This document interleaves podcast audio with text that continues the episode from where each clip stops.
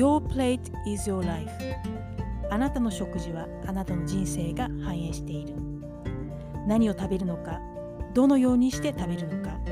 どうしてそれを食べるのか。日々の食事を観察したことはありますか？食べるという行為は私たちにさまざまなことを教えてくれます。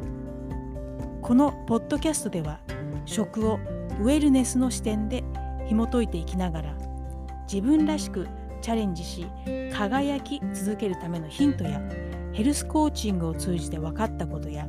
日々の生活からの気づきを皆さんにシェアしていきたいななんて思っていますそしてこのポッドキャストを聞いてくださった方が少しでも心が軽くなったり笑顔になったり自分らしくチャレンジし続ける勇気を感じられたらなぁなんて思っています。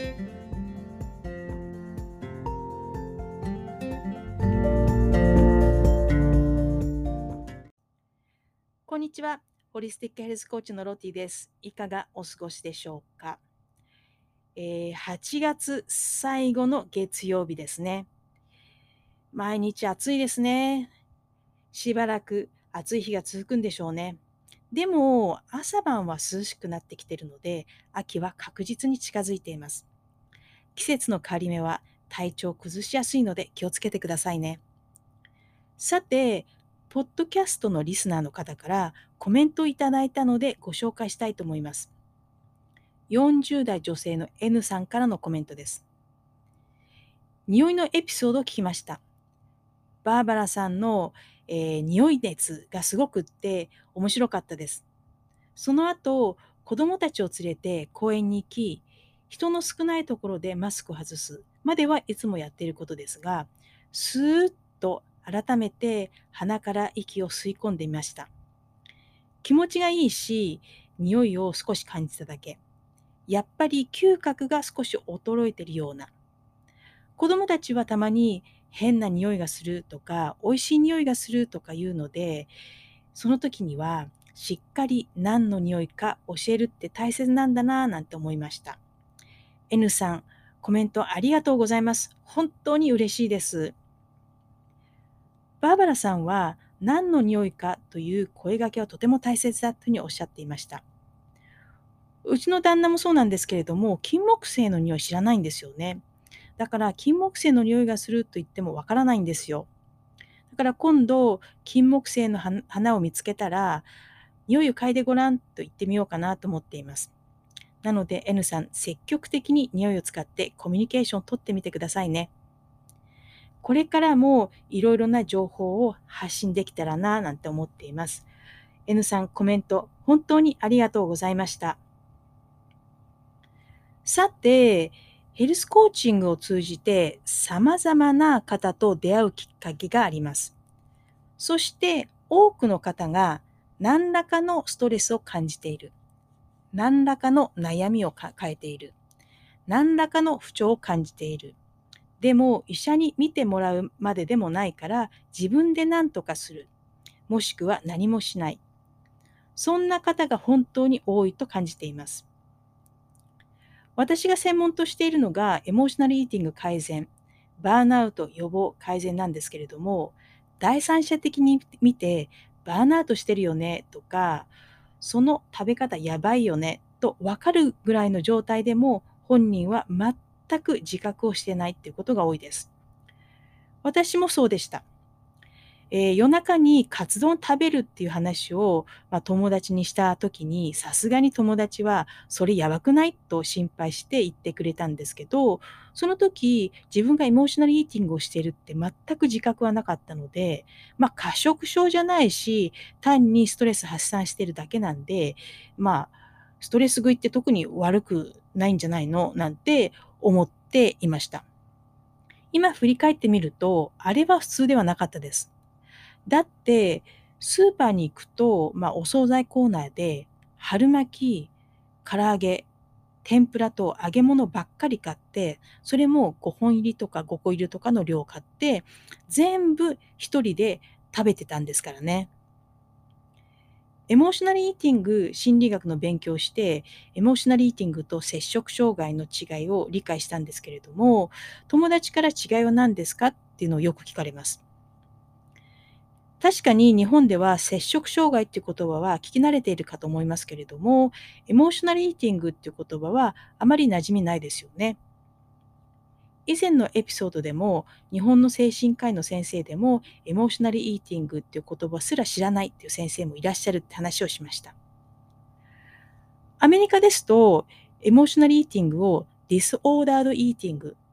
そして摂食障害を eating disorder と分けて精神病としての診断基準を軸に切り分けています。日本ではそのような明確な基準はないようなんですけれども、まあ、エモーショナルイーティングは精神病として、えー、積極的な治療が必要な段階ではないので、まあ、こう、エモーショナルイーティングっていうことを、まあ、こう、治す先生があまりいらっしゃらないっていうのが、まあ、現状なのかもしれません。でも、放置してしまうと、えー、生活習慣病とか精神病へ発展する可能性があるので、まあ、放置するっていうのも良くないんじゃないかななんて思っています。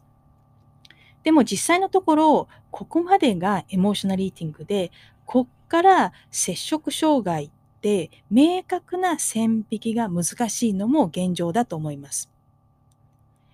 アチーブメント出版から出ている小さな町の精神科の名医が教える、あ名医が教えるメンタルを強くするえ食生活っていう本があります。えこの本はメディカルストレスケア、メディカルクリニックの院長先生の飯塚先生が書かれた本です。えー、そこにストレスに対しての安心を得るための習慣化された行動をプチ依存症とアルコールでストレス発散や食べ物でストレス発散する習慣はプチ依存プチ依存症だっていうふうに飯塚先生はこの本でおっしゃっています。アメリカでエモーショナルイーティングし心理学を勉強したとき、依存症とかアディクションっていう概念でエモーショナルイーティングの行動をまあ整理して勉強しなかったのでとても興味深かったです。そこで今回はこの本で説明しているプチ依存症を踏まえてエモーショナルイーティングと摂食障害との違いについて皆さんと一緒に考えていきたいななんて思っています。この本の第一章現代人が陥りがちなプチ依存症という章があるんですけれども、そこにお酒を習慣的に飲む人の行動パターンについて書いてありました。飯塚先生は、酔いが深まるにつれて、どんどん赤ん坊帰りをしていく。ほろ酔い気分の時は、少年のように自分のすごさを語ったり、まあ、さらに酔うと、誰も分かってくれないと幼児化し、自己憐憫モードになり、で、スナックのママに褒められ、最後は赤ん坊になってタクシーに放り込まれる。なぜこのような行動するのか、そして繰り返してしまうのかというと、安心を得るためだっていうふうにおっしゃってるんですね。どうでしょうか、皆さん。このような経験をしたことありますか？もしくはそのような行動をしている人を見たことはありますか？大なり小なり、これに近い行動をしている人は少なくないんじゃないかなと思ってますし、コロナ前ですと、まあ、よく駅前で似たような光景を見たことがあります。飯塚先生は、私たちが当たり前に思っている生活は、どうも私たちを健康にしてしてくれているわけではないらしい。小さな無理を日々重ねて、そのストレスを様々な手段で紛らわしています。そして、その手段自体がまた心身にさらに負担をかけているのです。と多くの患者さんを診察した結果、このように感じておられます。まあ、本当にそうだなと思いました。私たち大人になる過程で我慢をするということを学ぶと思います。そして我慢をするっていうことがなんか当たり前になってしまっているような気がします。仕事は辛くて当たり前。人間関係は辛くて当たり前。トレーニングは辛くて当たり前。勉強は辛くて当たり前。この当たり前を我慢するのも当たり前。どうでしょうか？でも、エピソード3、食事から得られる栄養よりもともっと大切な栄養とは何かでご紹介したプライマリーフードが満足に得られていないとストレスレベルも上がっていくというのと、まあ、同じなんじゃないかなと思っています。先ほどのお酒を、まあ、習慣的に飲む人の話に戻ると、この当たり前が、えー、積もり積もって、そのストレスを、まあ、お酒で、ま、紛らわす。なぜならば、えー、酔いつぶれることで安心感を得られると思っているからということになるんじゃないかななんて思っています。でも、酔いつぶれても、ストレスの根本原因がなくなるわけではないので、またストレスはたまり、お酒で紛らわす。これがストレスの負のサイクルっていうんですけれども、このストレスの負のサイクルを、まあ、ぐるぐるぐるぐる、まあ、回って、で、ますます、まあ、体が不調になり、で、メンタルも不調になり、まあ、心身ともに深刻な状態になっていく。これが、まあ、アルコール依存になっていくっていうことなんじゃないかななんて思いました。飯塚先生はさらに、お酒の代わりに、ジャンクフード、お菓子、糖質たっぷりの食事を使う人もいます。例えば、お昼がっつり丼物食べて、一日のご褒美にアイスクリームを食べる。これも同じだっていうふうに言ってるんですね。まあ、そう考えていくと、まあ、買い物もギャンブルも同じなんじゃないかななんて思いました。飯塚先生曰く、このようにストレスでバランスを崩した心と体をごまかす行為をプチ依存症だっていうふうにおっしゃってます。そうすると、エモーショナルイーティングは飯塚先生的にプチ依存症なんだなぁなんて思いました。エモーショナルイーティング改善コーチをやられている私の友達でヘルスコーチの大先輩の、まあ、かなさんっていう方がいらっしゃるんですけれども、本当にとても素敵な女性で、もう本当に信頼できて尊敬しているあの方なんですけれども、彼女は、まあ、ご自身の過食症の経験、そして過食症を克服した経験を踏まえて、エモーショナルイーティング改善コーチを得られてるんですね。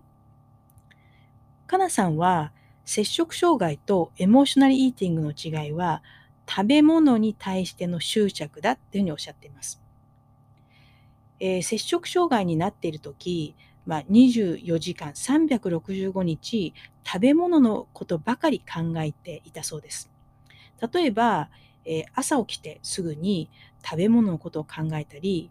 会社帰りにコンビニでケーキとかお菓子とかを買うことを、ま、朝の出勤の準備をしている時に考えたり、そして自分の部屋でこっそり食べたり、えー、家族が、まあ、寝静まっている時に冷蔵庫の前でこっそり食べたり。ここまで食べ物に執着しているのが摂食障害。一方、エモーショナルイーティングの場合、そこまで食べ物に対して執着はしていない。例えば、ストレス食い。これもエモーショナルイーティングだけど、ストレス食いの原因のストレスがなくなれば、ストレス食いは一時的にやむし、ストレスがあればストレス食いをする。でも、ストレス食いの原因を解消する、もしくは違うストレス解消法を身につけていないと、ストレス食いは続くっていうふうにおっしゃってるんですね。私の例で、まあ、振り返って考えてみると、えー、まあ、隠れて食べるとか、こっそり一人で食べるっていうことはしなかったです。そして24時間365日食べ物のことばかり考えてるっていうこともなかったです。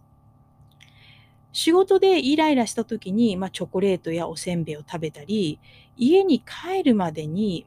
ストレスが発散できない。例えば、え、スポーツジムとかに行って、まあ、ストレス発散しようとして試みたりするんですけれども、まあ、それでも、まあ、ストレスが発散できなくて、仕事のイライラを、まあ、家に持ち帰って、まあ、そんなような時は揚げ物をたくさん食べて忘れようとしていましたし、で、不思議なもので、仕事のイライラがない時って、そのような食べ方全くしていなかったんですね。まあ、体は正直で、飯塚先生曰く、メンタルだけが突然おかしくなるっていう人は、えー、まずいなくて、必ず、まず、こう、肩こりとか、胃が痛いとか、最近寝れないといった様々な不調が、まあ、先に出てきて、で、最後にメンタルに支障が起きるっていうふうにおっしゃってるんですね。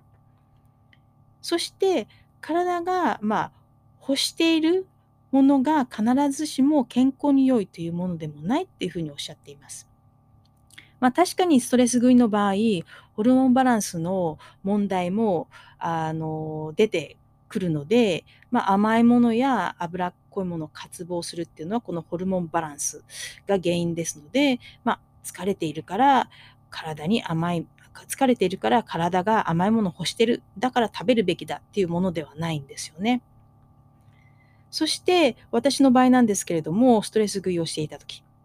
えー、確かに胃腸の、まあ、調子が悪くって、お腹の張りがひどくって、まあ、えー、下痢、便秘を繰り返していましたし、まあ、恥ずかしい話なんですけれども、おならはところ構わず、まあ、出ていました。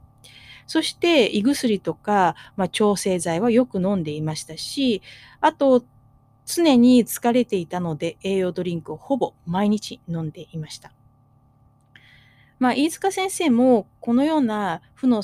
ループから抜け出すには、マインドセットの変化と食事を含めて生活習慣の変化が不可欠だってのをおっしゃっています。私はこのマインドセットの変化が一番重要だなというふうに思っていますし、えー、先ほど紹介したあのかなさんもこのマインドセットの変化が一番重要だというふうに考えています。まあ、それには、えー、エモーショナルイーティングをしているっていうことを、まあ、自覚するっていうことと、あと、負のサイクルから抜け出したいっていう理由を明確にするっていうことなんじゃないかななんて思っています。まあ、以前、かなさんと対談した時も、摂食障害を改善したいと思ったきっかけについて話されたんですね。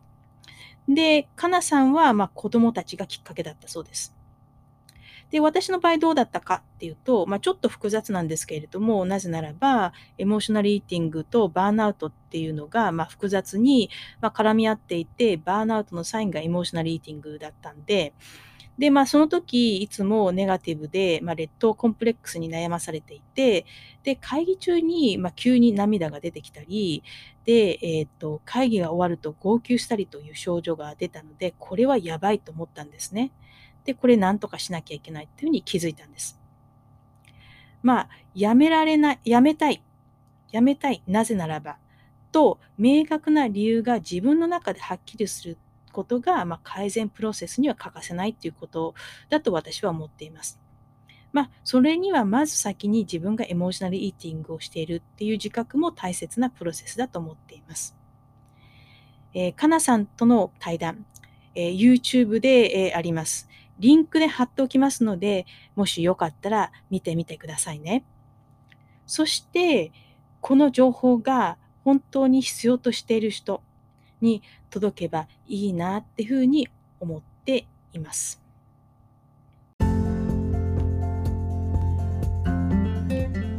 ということで今回はエモーショナルイーティングと摂食障害との違いについてお話をしました。次回も皆さんと一緒にいろいろなことを考えてきたらなと思っています。最後まで聞いていただきありがとうございます。それではまたここでお会いしましょう。Don't forget smile! Música